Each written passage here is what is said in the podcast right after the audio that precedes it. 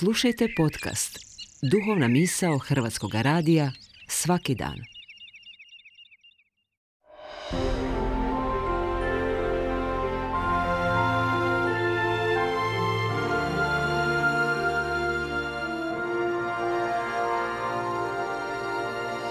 Duhovna misao.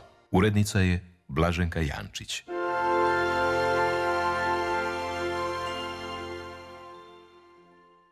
Draga slušateljice, dragi slušatelju, svoje misli o molitvi tijelom kroz post danas s tobom dijeli tvrtko Barun Isusovac. U korizmi smo, vremenu osluškivanja, vježbanja, vremenu pripreme. Korizma je vrijeme kad intenzivnije mislimo i živimo svoju duhovnost, odnos prema Bogu, sebi, drugima, stvorenom svijetu. Svaka zdrava i integralna duhovnost trebala bi uključivati i naše tijelo. Jedna od klasičnih molitvenih vježbi u kršćanstvu koja uzima u obzir i naše tijelo jest tradicija posta. Kroz post uključujemo tu tjelesnu dimenziju u naš odnos s Bogom i s drugima. Kroz post možemo na vrlo konkretan način izraziti svoje vrijednosti ili unutarnje stavove. Kroz post molimo tijelom.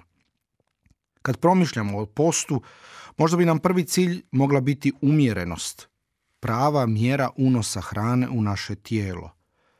Bez obzira na sve krize i izazove, činjenica je da većina nas u našoj domovini ili u ovom dijelu svijeta živimo u izobilju. S obzirom na naše fizičke aktivnosti, unosimo previše hrane u svoje tijelo. Na kraju krajeva, zbog našeg ubrzanog stila života, ritma obaveza, zadataka i poslova, možda nismo ni svjesni koliko unosimo hrane u svoje tijelo. Natrpamo u sebe ono što je pred nama, da toga čak nismo ni svjesni, da ne znamo ni kušati ono čime se hranimo. Prava mjera znači ni previše, ni premalo. Koliko sam svjestan, svjesna svoje prehrane, količine i kvalitete onoga čime se hranim. Nakon umjerenosti, Idući korak prema molitvenoj vježbi postaje pitanje odricanja, žrtve.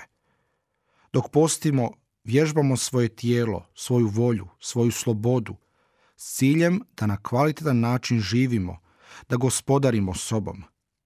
Prehrana je, uz seksualnost, jedan od temeljnih nagona svakog čovjeka. Kroz odricanje u postu vježbamo se da nam i ta tjelesna dimenzija našeg života bude na usluzi za svrhu za koju smo stvoreni, da nam pomogne da još autentičnije živimo svoj poziv i svoje poslanje. Konačno, kroz post možemo u svoju duhovnost unijeti i sve one oko nas, braću i sestre koji su u većoj potrebi od nas. Dok se eventualno odričemo nečega, stavljamo sa strane, unosimo manje u sebe, u svoje tijelo. Mogli bismo te stvari, tu hranu ili taj iznos sredstava koji smo uštedjeli upotrijebiti za pomoć onima koji imaju manje od nas. Na taj način naša molitva postom potiče nas da se odmaknemo od usredotočenosti na sebe. Poziva nas da iziđemo iz sebe prema drugima. Na kraju krajeva, ako naš post dotiče našu braću i sestre u potrebi, tada živimo vrlo konkretno one Kristove riječi iz prispodobe o posljednjem sudu – kada Isus kaže bio sam gladan i dadoste mi jesti, bio sam žedan i dadoste mi piti. Neka ti i ostatak ove korizme bude blagoslovljen, ispunjen molitvom, postom i milostinjom.